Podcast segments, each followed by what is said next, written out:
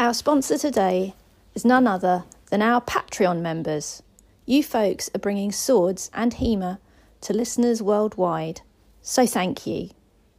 To support our work and receive exclusive benefits, visit patreon.com forward slash swordwomen.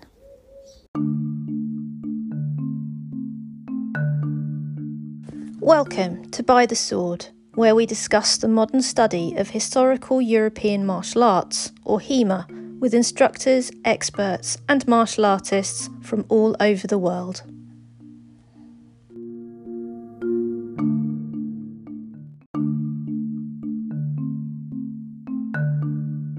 In this episode, I speak to Spencer Waddell, the multi talented martial artist behind the Wandering Sword Project. We talk about his myriad interests in historical Asian, European, and African martial arts and spreading the word about swords all over the world. The episode was recorded on Instagram Live 7th November 2021.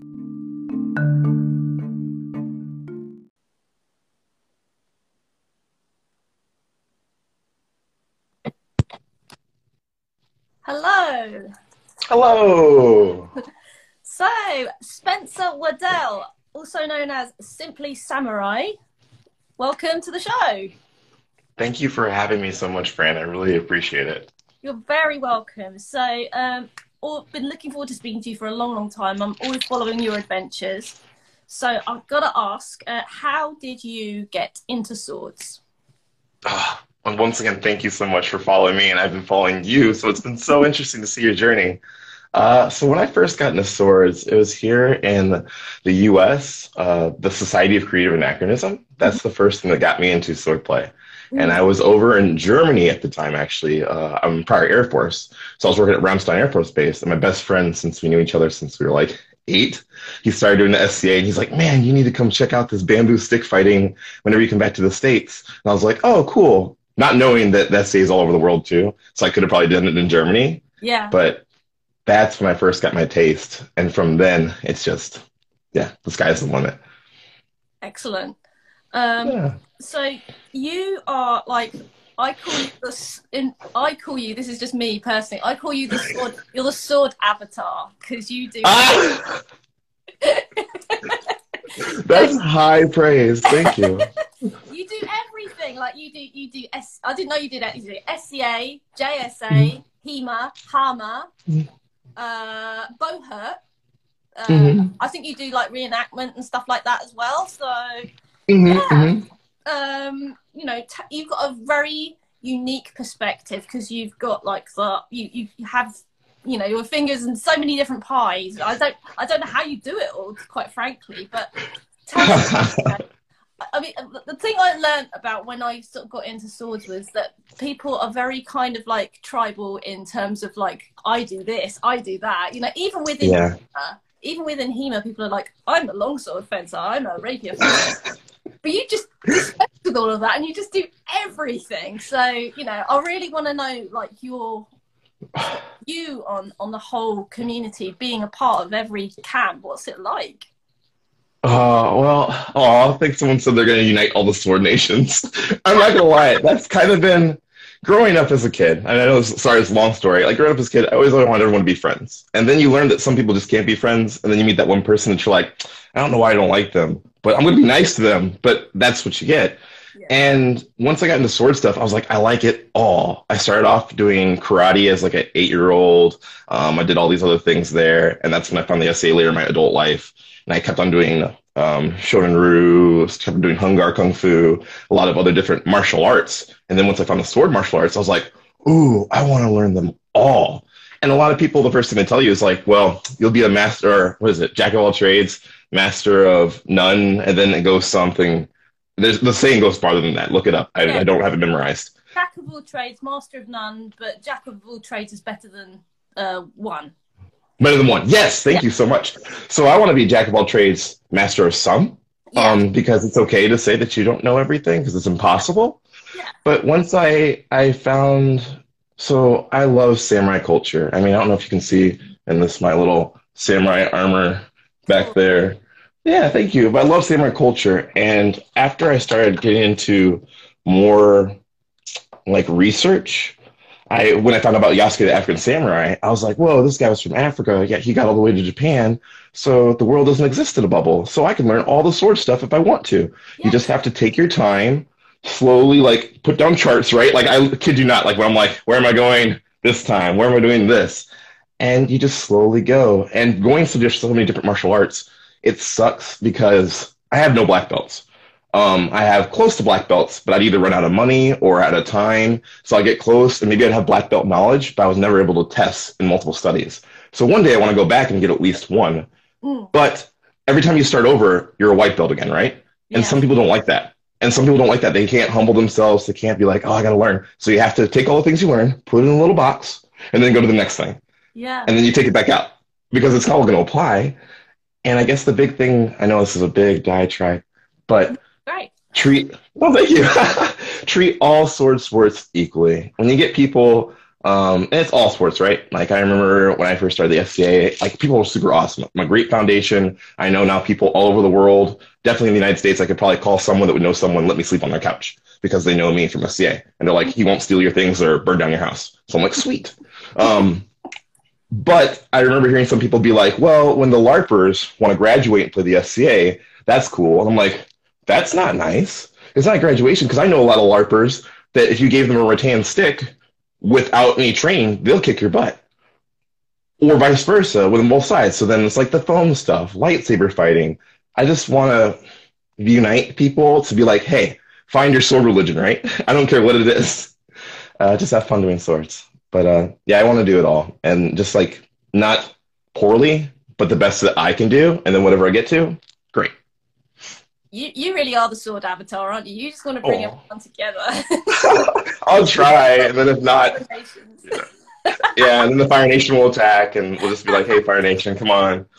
But uh, so uh, one of the things that you are involved in that I want to know more about is the Wandering Sword Project. Oh, thank you. Thank you for asking. So I appreciate you giving me this shameless plug so I can show my cool Wandering Sword sign that I got from uh, their custom design works, their local group to me. And they're like, hey, we want to make you a sign. We can do it this way. So it's really cool. So the Wandering Sword Project is a non-for-profit that myself, my friend KFP Quest, or yeah, KFP Quest, uh, he's on Instagram too, my other friend Douglas Santiago, who got me into the SCA, started. And it all started during the pandemic or like really kind of the beginning when people were starting to lock down. My friend kyle and some of the people were like hey want to come move some rocks for a friend? We're doing landscaping and get paid. So that's the most anime thing i've ever heard. I'm like you want me to come do gym work and get paid? Yes i'm in. Um, so we were doing that and i was talking to kyle and i'm like man i want to create the jeet kune do swords so like bruce lee's i want to encompass all the swords or just show that the human body is the same and all this is the weapons and culture. And he's like, that's a great idea. He's a project manager, so he's like, let's call it the Wandering Sword Pro. Or I said like the Wandering Sword Initiative or something. We were trying to like Sword Avengers. I don't know. And he's like, let's call it the project because everybody can work on a project. Even though if you're not a part of my company or my business, you, you yourself, Fran, are part of the whole sword project. Because well, exactly, you're a friend of the Wandering Sword. We're all working on this together. Yeah. So that's when we created that, and it's just exploded from there. Like, excuse me, oh, I don't have my little box, but on my little Pelican case where I travel with, uh, I put a little sticker, so it's like a traveling sticker. And granted, COVID and everything was really rough this time, and we're trying to travel responsibly. But now I'm starting to turn this into somewhat of a living slash more of an experience.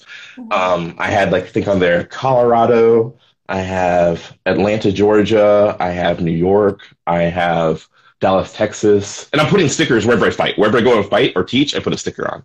So I made it to nine states this year. And I want to get to all 50 states in the United States, but then I also want to do every, every country's hard. If I say every continent minus uh, Antarctica, right? Like maybe I'll go find a penguin. Wait, are the penguins, I forget which one. There's one, it's the one that has no polar bears. Either way, I'll find. South. Yes. So I don't want to fight a polar bear, but if I like look at one, maybe wave a sword at it or go talk to a penguin. But I want to go everywhere and teach sword at least once, right?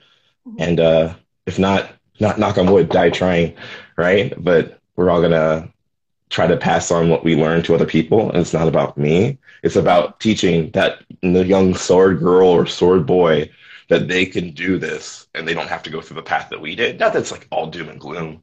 Mm. Um, I just remember as a kid fighting in the backyard with sticks. Now there's foam swords or other sword classes. I'm like, oh, if I had that, who knows what would happen. Mm. So, long story short, the Wandering Sword Project is a non for profit teaching people about, about swords all over the world. And we're slowly starting to pick up some more steam. So it's just you and a couple of pals, mm-hmm. um, mm-hmm. just the three of you, and you're you're running workshops, courses everything. So we're doing, uh, we do workshops. We're actually, uh, I guess I can talk about now. We're trying to do something. Historical African martial arts is one of my main things. I want to become an expert in sword, uh, historical African martial arts. Um, Damon Stith, and who you had on before, is my mentor. Saw him online on the internet, and then I was like, "Oh, this guy's so cool! Uh, I'll reach out to him." And he talked back to me, and then I saw him at other events, and he's been teaching me about things. Um, I love the Shotel. Uh, for you guys, A little I have my yeah. all I have is my trainer right now. Yeah. Uh, but because my other swords are actually in Marquette, which is part of the thing. We got invited to a physics experiment at Marquette University, which is a university in Wisconsin, and they're finding out the physics, the mass of swords, which you can know, but then the center of balance of swords. Because when you go to museums, they don't always tell you where the center of balance is. Like you and I know what a certain sword is made for. You can look at it and you're like, this is a thrust, this is cut, this slashes. But they don't tell that to the general public. So this professor, who's a friend of mine from the SCA, said, "Hey, would you be interested in doing this?" And of course, I'm like, "Yes, I would love to do this."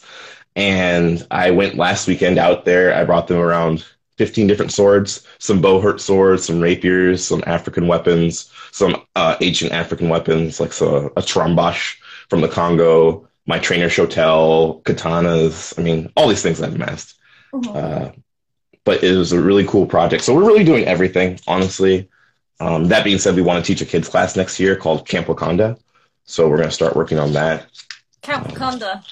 Yeah, yeah, yeah. I mean, hopefully Disney doesn't sue us, or if not, we'll change it to Camp I don't know, something, but uh, really want to do some more HAMA stuff there. And it's kind of like Fiore. I don't know if you're familiar, obviously, all the sword stuff. We're kind of recreating the things for the African culture. Like, I don't know if it'll be published, but I want to make uh, HAMA have like five animals, or you can do whatever you want. Uh, like, think about like the rhino and its perseverance, or just things like that. Mm-hmm. Trying to break the culture, because that's the hardest thing about hama is there isn't a lot of written culture. Um, there's a lot of oral culture. There's a lot of um, sometimes from just pictures, but there's not all these manuscripts written down. Mm-hmm. So as Damon said once before, people need to pressure test it. You get a, a plastic shotel You then get someone to make you a metal trainer shotel and then you use it safely in an, experiment, uh, an environment. And then you write down your documentation, you video it, and then you write books. It's, it's it makes it seem so simple, right? It's not that simple. I still haven't written my first book yet but yeah. that's really what it takes. I mean, there, there, was no written tradition; there was an oral tradition, but now we've got the chance mm. to capture it and uh, exactly get record now of what we're doing now. So really exactly. exciting time uh, to to be doing this stuff.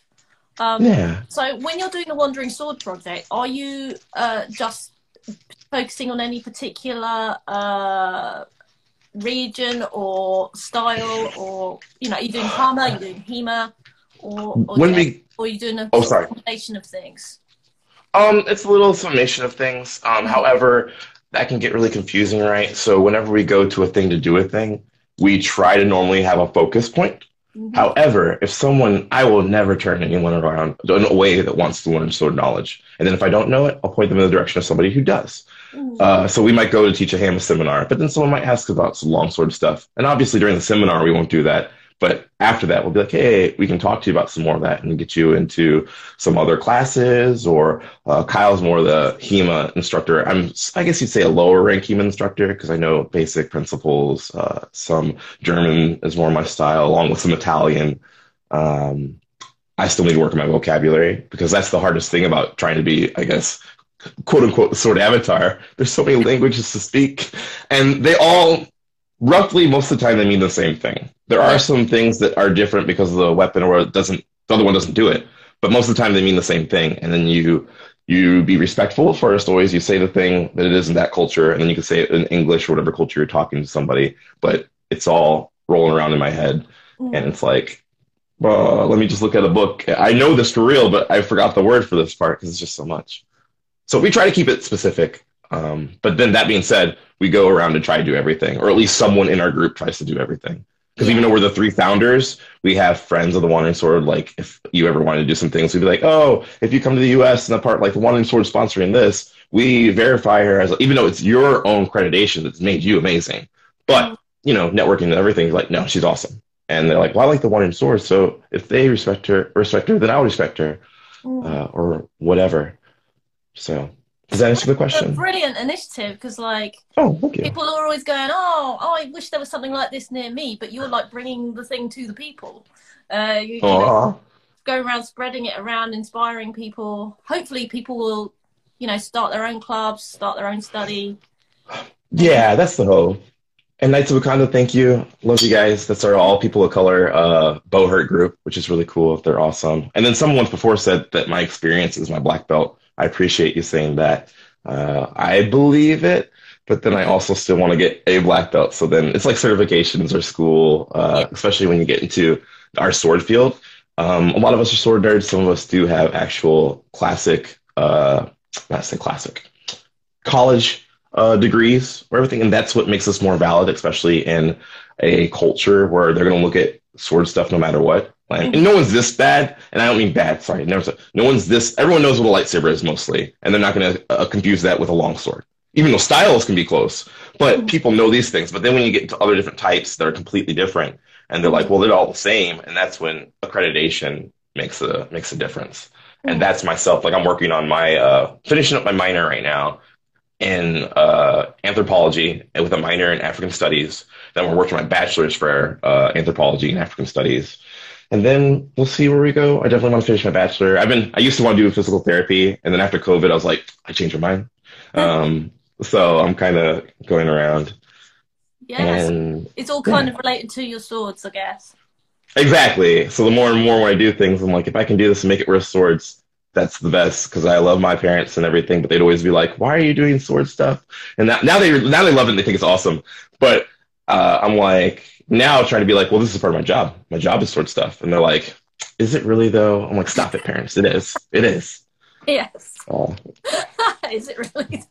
Yeah, it is, like, is it really? Though? It's funny because my dad grew up in Milwaukee, Wisconsin, which is where Marquette is. So I mm. think, I mean, he's always been proud now this last part, but now I, me teaching and helping near a university where he grew up to, grew up from, he's kind of like, that's my son. He won't tell me that, but he's like, oh, you're doing good. I think winning, it's son. really hard to um, to get parental uh, kind of approval for Mhm. Because, like, I think the thing that draws people towards swords does go back to childhood, does go back to like those little kids with sticks hitting each other. Yeah. I mean, every every time that you sort of people see a sword and they pick it up, they do sort of return to that childhood euphoria, like joyful moment of you know playing with swords and seeing swords on mo- in movies and then playing with them. It does Yeah. tap into that, but I think you know, so it's, it's a real thing. I don't know. I I think as adults practicing swordplay, sometimes it can be hard to get our loved ones to understand our hobby and take it ser- seriously. Um, you know, if in, in your case you've got legit like this is my job, and even then your parents are Mhm. like, oh, is it really that? Yeah. and I love my little brother. I was trying to get him to work for me on some parts, but like not for free at all. Like pay him some things. So like, will you really be able to pay him and stuff? Like this is how much money we're bringing in this part. He's doing the editing. He's doing video stuff. It's a real thing, and it's hard to get some part because you have to go past that validation. And as you know, sword stuff, uh, people will be easy to think it's really cool or really dismiss it. And that can deflate your your sword high sometimes, but you just gotta be like, I'm doing a cool thing. I really like this, especially when we start getting historical. There's no one can fault you on that because you're doing things that people did at one time and you're doing it in your own way sometimes or like them. Either way. Yeah, So- I, th- I think it can be. Yeah, I think it's important to let your loved ones know how important it is to you, and it isn't just a silly hobby. Um, Yes. people can be people can be quite dismissive of people's uh, pursuits, and Yeah. this isn't in, in a lot of cases. It isn't just a hobby; it's a lifestyle. It's a passion. Yes. You know. Uh, Yeah. like Golden Triangle said, he's like, I hope it's a real, or they said, sorry, that uh, I hope it's a real job because I'm paying income tax on it.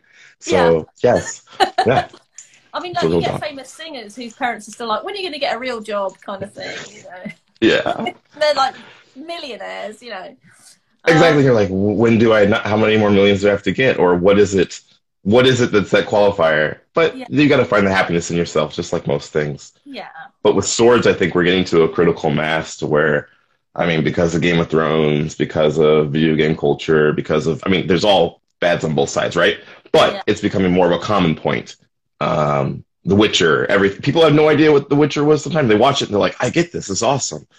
So sword culture is being accepted a lot more, and people are actually starting to look for more authenticity, or just anything, or just recreation, because it doesn't have to be all about authenticity. It can be just the sword fitness. You can pick up a sword, which I actually one of the TAs at Marquette who was helping us, the teacher's assistants, she was looking at the stuff and she's like, "Oh my gosh, this is so cool! Like, how long did it take Kyle? Kyle was doing like a kata spinning thing." And she was like, "How long would it take you to get there from like ground zero? I'm like, mm, maybe six months if you practice diligently every day. And she's like, "Really?" I was like, "Pick up a sword and like one of the non-sharp swords." And we like, I was teaching her how to just do a sword swing, turn your wrist, just basic things. And then later, I'm like, "I saw that twinkle in your eye. Be right back." And I came back with a plastic Takoba and gave it to her. She's like, "What? Are you sure?" I'm like, "Yes. Like, I'd much rather give a sword to someone that's actually going to use it and learn and practice." And that just makes that's what it's all about. And then the other TA saw that. She's like, "Could I have a sword too?" I'm like, "Yes, yes, you may have a sword too." yes. So it was fun. Yeah, You spreading the sword. exactly. I love that. That that twinkle in the eye. I I that, that moment. I love that moment when you give someone a sword who hasn't done swords before, and you you, you literally see a switch turn on in, Yeah, their, in their eye. It's just like you just see it. Uh, and Yeah. it's it's really magical moment. I love that moment. Um, and especially when you get to unlock. Oh, sorry. Go ahead. Go ahead. no, no, go ahead. No, I say especially when you get to unlock that door, like that was locked for whatever reason, because someone told them someday, like you can't play with this, or adults don't do this, and they're like, wait, I can. Yeah, So that's really cool. yeah. It's it's that permission to do the thing you want, you've always wanted to do. Yeah, It's, uh, it's a huge deal. Um, everyone needs it. Like me before, oh my gosh, 2017, before I was the Sword Avatar. Oh, no, I'm just kidding. Her words, not mine. I'm not. I'm not talking myself up. Um. I was. Oh well, thank you. Um, when I was talking to Damon for the first time, I picked him up from the airport, and I was bringing him to an event that we were doing, and he was talking about like just do it, just do the thing. And I'm like, but am I qualified? And it's like he's like, you understand enough that you're not going to teach something that you don't understand, and then you're humble enough to be like, I don't know right now, but let me find the answer. And it's gone from here now to where that's what I'm doing. So that's just four years ago. I mean, granted, I've been doing sword stuff for now, like you know, twenty something years, but it, that switch to actually going and actually doing the things can sometimes just take some positive reinforcement. Yeah, Yeah. I think yeah, it does. And it, it people talk about um, imposter syndrome quite a lot. Like you feel like a fake, or you feel like a fraud. Even you know, even when you look back at all your you know years of experience, you feel like I'm still don't Mhm. think I'm qualified to do this. It's like, well, who is? Yeah, Who is the person? It's you. You're the person. You know, it's like when that when you're Yeah. looking around for that for an adult, and then you realize you're the adult. oh, that's still a scary thing. You're like, oh no. And, and then the more to the point, also on that, and I agree with you 100%, is that if you don't do it, or that's what you want to do, the passion, right? Someone else is going to do it. And there's always going to be someone else that doesn't know what they're talking about, but they're going to have the confidence that they do. Hmm. And we see that especially in the martial arts world. Um, I don't know if you have anyone ever seen McDojo stuff where you watch McDojo and they're just doing things that don't work fundamentally. Um, Mhm. I don't bash on things often, but there's some things you look at that you're like, that's not practical, and you're teaching people something like there's no way you can just be like, whoop, whoop, whoop, whoop, whoop, and then the person flies back five feet. Like no one's that strong. Yeah. It's- It's a scam at that point yeah, point. it is. Um, It is. So, Wandering Sword Project, the stuff you're doing at Mm. universities. Uh, what what is your you know you said it's all you, you've got all these different you know things that you do and you you plan Mhm. everything out so that you've got enough time to do all the things that you want to do Mhm. what are your, what are your long-term goals All right, long term goals. Like I said, I want to have fought or taught in every single state in the United States. I would like to visit every continent. Um, but that especially when I come to Europe, I definitely want to come to the UK and do some things. Like I have you and some other friends. I was like, it'd be cool to actually just meet. Um, I also want to publish my first book on the Shotel sometime next year. I'm trying to like do little writing bits on it. I'm hopefully going to Africa either sometime next year to go to different regions, actually get some word of mouth from some people. Because um, when my brother goes there every now and then, um, for my Buhurt slash mm, maybe Hema wise, I want to do I want to become a longsword champion of the world, uh, which is why I've been doing a lot more Buhurt stuff lately. Um, I fought in the ACS tournament, which is nice, and I got one in Colorado. I got one gold medal so far well, in a longsword, and then in Reno, I got the bronze, which was awesome though. I lost to a person, uh, Stephen Cumby, who is an awesome individual, and he was at IMCF champions, world champion uh, ships, I think four years ago or so, and he got fourth in the world in longsword. So to lose to him is no, I don't feel bad about it. It just makes me want to train more, which is great. Um, so I'd like to do that. So I mean, if I don't win, I don't win, but I want to make it to worlds at least, at least represent the U.S. Uh, other than that, I want to see the Wandering Sword grow. Um, I'd like to have it become a full job to where my non for profit's actually working. Um, maybe have different chapters. Uh, just spread the gospel of sword more. And other than that, keep on meeting cool individuals such as yourself, Fran, and just talk about more sword stuff and yeah. get people their dreams, right? Yeah. Oh, you got me all fired up now. Yeah. so um, I'm just going to say, speak to the folks at home. There's nine of you watching. Mm. Unfortunately, Instagram is not showing me the comments. I think you can see them, Spencer. Oh no, yeah, I can see them. So I've been trying to uh, respond to them as they came. I can't. I hope them. I wasn't talking over. Uh, I might have to ask you to look at any questions that come up. But um, sure. So there's 11 folks at home watching right now. Um, if you want to ask Spencer about anything, like whether it's Hama, Hema, Buhurt, reenactment, SCA, JSA, samurai stuff. Uh, please, uh, if you look at the bottom of your phone on the screen, there's a, uh, a, question mark. Hit that button, type in your question, and we will read it out. Um, so, uh, uh, yeah, do that because I can't see the comments. But if anyone comments, then I'm going to have to ask you to look at them, Spencer, because I, I, I, can't see it's hidden them from me. Um, no worries. So, a couple more questions from me. Um, sure what you know out of all your experiences your your sort of long journey that you're still on there's, there's still got a lot of journeying to go um, mm-hmm, what's the mm-hmm. most important lesson that you've learned uh i mean there's so many things you could say right always be humble there's always a bigger fish but i learned that earlier in my sca or not sca but just martial arts career um i think one of the biggest things is that someone's always watching and I've had little kids come up to me that are really excited for what I do. Um, I'm not, yeah, I'm kind of an extrovert, but there are times of like I want to be introverted. Like after you're just like I'm just too much, but you have to let your worst day be somebody's best, right? Like you have to try to do your best because you're someone's first example of a swords person. Um, sometimes they just have a question. You may be too tired, but sometimes when you're out there doing things, you have to try to help them out a little bit, or at least get someone who can. Um, because when you don't have enough energy, yeah, you should like not jeopardize that.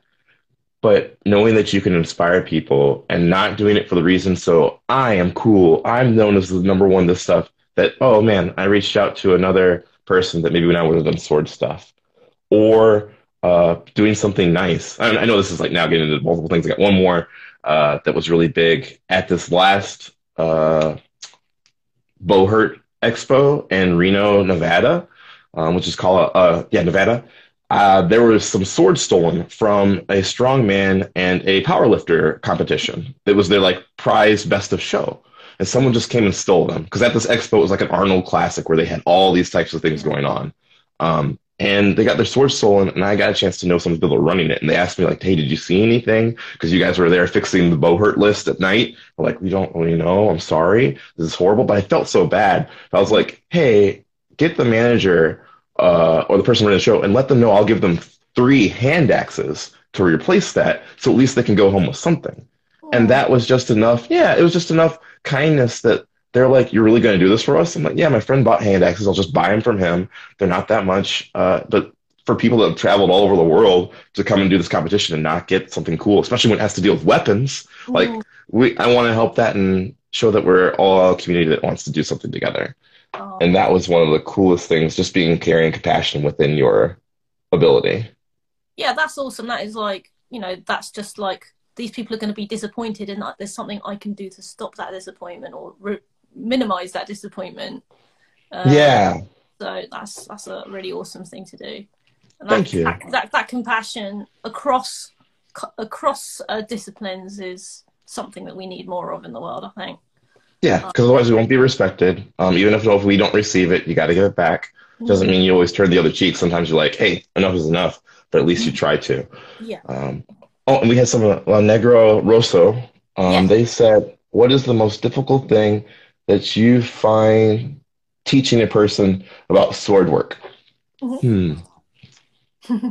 I think the most difficult thing would be, and this is not being mean or not, there are some people that are not kinesthetically inclined. They're not used to their bodies moving. They're they're just starting, which is fine. You can get there. You can learn. Yeah. But that can be one of the hardest things when they don't know how to move their body stuff. So you have to break it down. You yeah. can't just keep on saying the same thing over and over. Hey, just do this. Just do this. You're like, okay, take this cup, and then if you were to do this, which everyone can pour it out, and now take the sword and now do that. I mean, that's not really an example, but you have to keep on thinking in different ways to teach yeah. something. Because if you keep on saying the same thing and they don't understand it, they're not going to understand it the louder and the, the slower you say it. There's different, uh, there's different learning styles, but mm-hmm. also uh, a lot of us as adults haven't done any movement like serious moving our bodies regularly since we were little kids and a lot yeah. of i think is just reacquainting ourselves with our bodies and how they move if you're a dancer oh. if you're a martial artist you know how your body moves and that's why those folks pick things up quite quickly but if yes. you all the way back to uh, how to move i mean it, like you said it can be done but you're having to mm-hmm. start you know you're going to have to put another sort of layer of fundamentals in before exactly and all that other stuff on top of it. And there are some teachers that are just not good because I mean I used to be a personal trainer by trade before I wanted to be a physical therapist, and then watch some people. Some people would just try to do the drill sergeant thing, and I'm prior military, but you can't do the drill sergeant on people that don't respond to that. You have to ask like, "What's the way you learn?"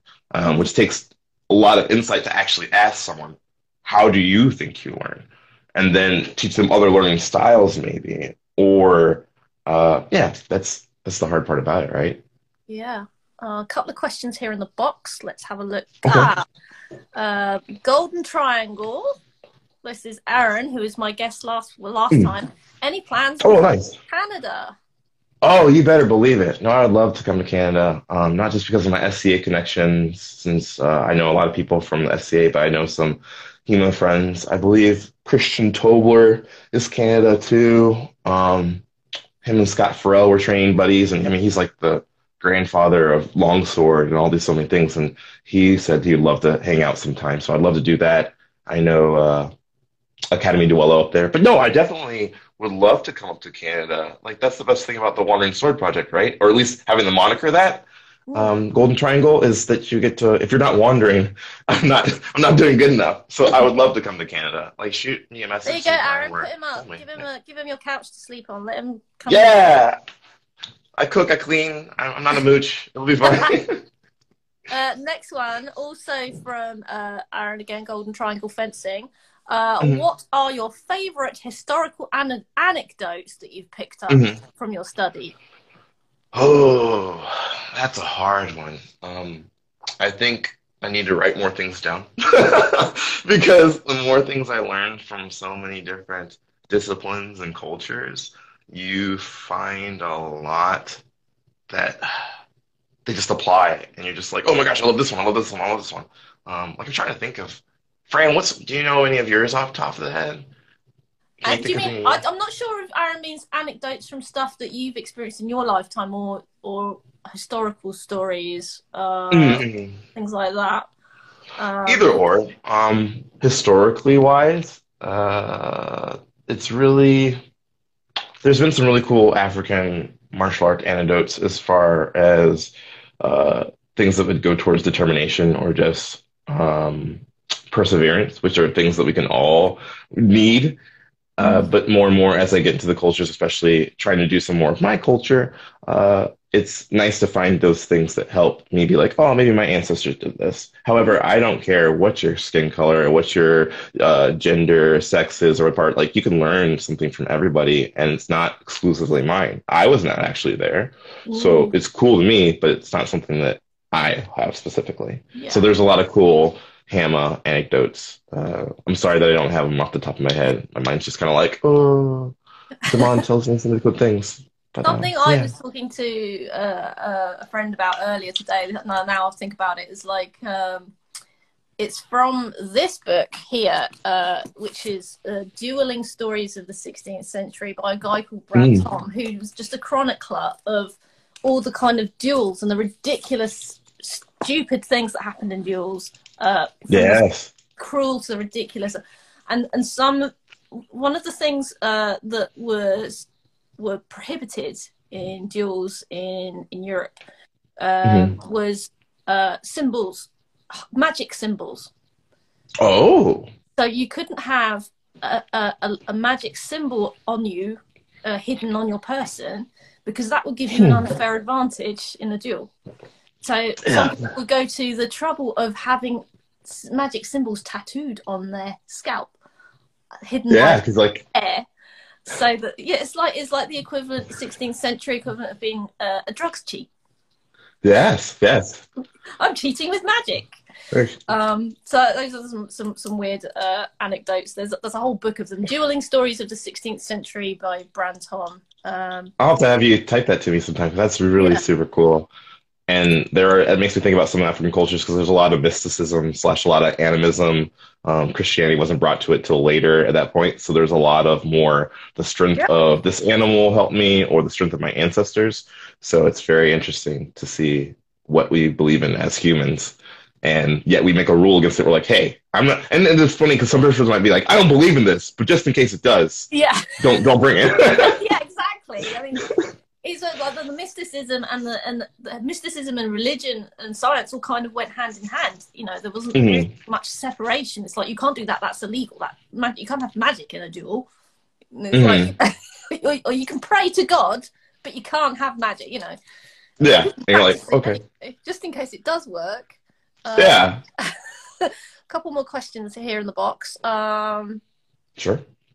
oh, here's one here. La Negro Rosso, what is your favorite weapon and what is your most difficult weapon to work with? My most favorite weapon is definitely the Shotel.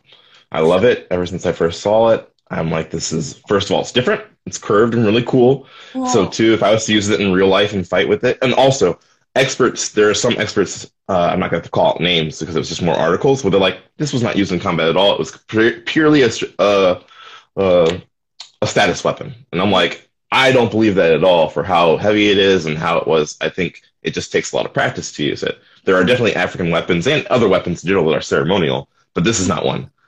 Um, that being said, it was also kind of my hardest one to learn because I had to figure it out. But if I was to bring this to a real sword fight and you see this curved sword, if you hesitate for a little bit and I know what I'm going to do, I'll cut him down or do that part because that little bit of just intimidation or not being, I don't know what's going to happen would give me an advantage.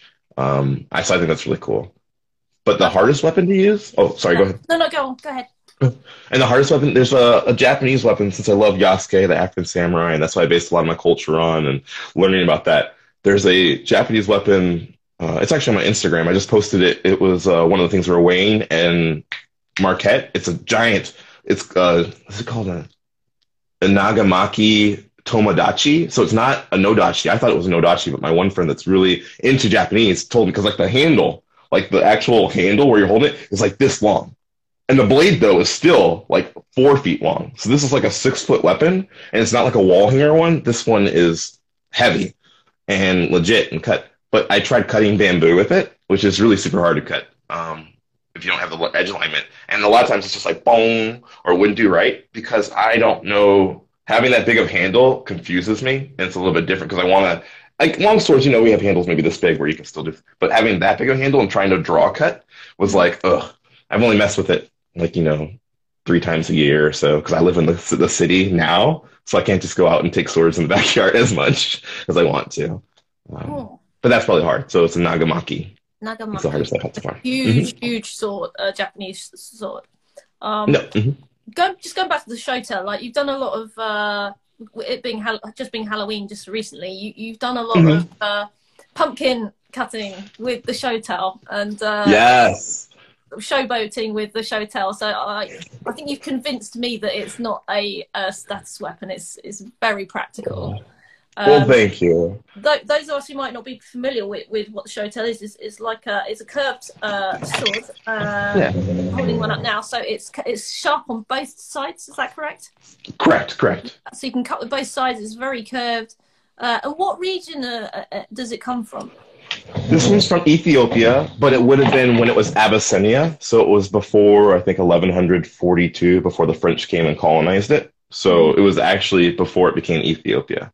So it's an Abyssinian shotel. And they don't always have the same curvature. There's some that are a little, oh, oh thank you, Jigsays. Uh, I was trying to make good cuts. Uh, but um, yeah, so it was around that time.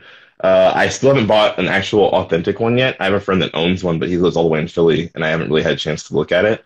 Uh, I would like to get an authentic one sometime, but they're around anywhere from 400 to like you know it up, uh, and they're hard to find. I mean, I think the most one I saw was 4,000, but I want one sometime. Uh, I like the one that has that kind of curve because if you ever go and watch Damon Stith, uh, it's on uh, I think it's Deadliest Weapon. It's not Deadliest Warrior. This one, Deadliest Weapon Shotel. He's doing a documentary slash like reality TV show with Danny Trejo, the guy from Machete. Yeah, and uh, has like millions of views. And he's doing demonstrations of the cuts like around a shield. And this one uh, stunt woman uses it to try to cut a tube, and she almost cuts all the way through it, which is really cool. Um, which I think you could have cut through it, for him because her edge alignment was off just a little bit. And I'm like, I'm like, that was no the edge alignment. She just swung really hard. But anyway, um, it still was really impressive and really cool. But yeah, check that out. Deadliest Weapon Shotel. And he also talks about the Khopesh as well. Damon. Okay, cool. Yep. hmm hmm So this is my final question for you, just to wrap up. Sure. What is the best thing about the sword community? Ah, the best thing about the sword community is how loving and how caring it truly is. Uh, people such as yourself, true martial artists, uh, a lot of our viewers as well, I'm sure they understand that the world is broad. They understand that it's impossible to know everything. They understand that people most of the time have the best intentions. And that covers into combat when actually we do practice. I mean, yeah, you, sometimes you have that, that time where you hit somebody too hard and you, you apologize or you should um, especially in practice. Like you know, when you get to buhurt and other ones where that part, yeah, you can hit as hard as you want. I still don't like to do that as much personally because I think you can always win with finesse. I'm a big, I'm six foot four, 280 pounds right now. Like I can swing really, really hard, but I choose not to. Um, so it's interesting there. Uh, or at least right now, like there might be some times where I have to do stuff. I'm like, okay, I need to change the tactic to where you're actually, since it's like a boxing match, uh, which is not always as glamorous. But as far as research and actually figuring out how much the armor does protect, and some people will say, "Oh, that's brutish," and that I'm like, historical fighting was not pretty, and this will be the closest I ever get to be like, "All right, I'm going there. This person stepped in the ring, or we may. We know we're not trying to kill each other. There are rules. Don't hit the back of the knees. Let's sit there. But I'm going to swing as hard as I can to see what happens, and I'm accepting that that happens to me too. Um, but I personally do not go out with malicious intent, though. Mhm. Um, but I think that's the best thing about the community is people put themselves out there, and we're slowly growing. We're getting known to the world. It's I want to meet everyone that loves swords. It's just fun. Yay, more swords! Yeah. I one question for you. What Ooh. is your favorite thing about the sword community? Because I want to hear about your thought on that one. My favorite thing about the sword community uh, is just the the the generous generosity of spirit. Mhm. Uh, I think you know we're both kind of on the same page here, where it's just you know Mhm. people are so passionate about what they do. Like in your case, it is a case of I love swords and I want everyone else to be able to love them too. Uh, Mhm. it's that generosity of just sharing their passion, sharing their knowledge, sharing their time with one another.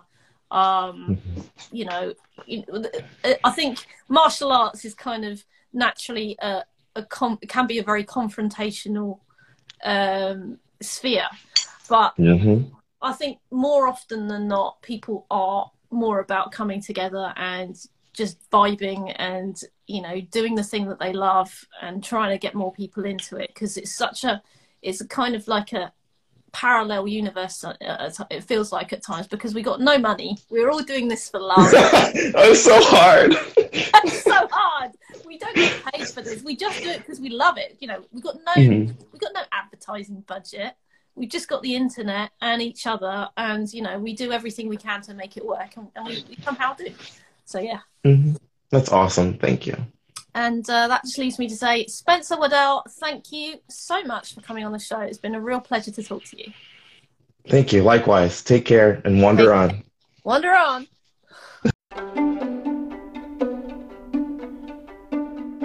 We hope you enjoyed this podcast. To show your appreciation please give us a five star review on your podcast platform or support our work by becoming a patron at patreon.com forward slash swordwomen. Go to at swordwomen on Instagram to see upcoming interviews or visit bythesword.net to learn about our events or visit our Facebook page, By the Sword.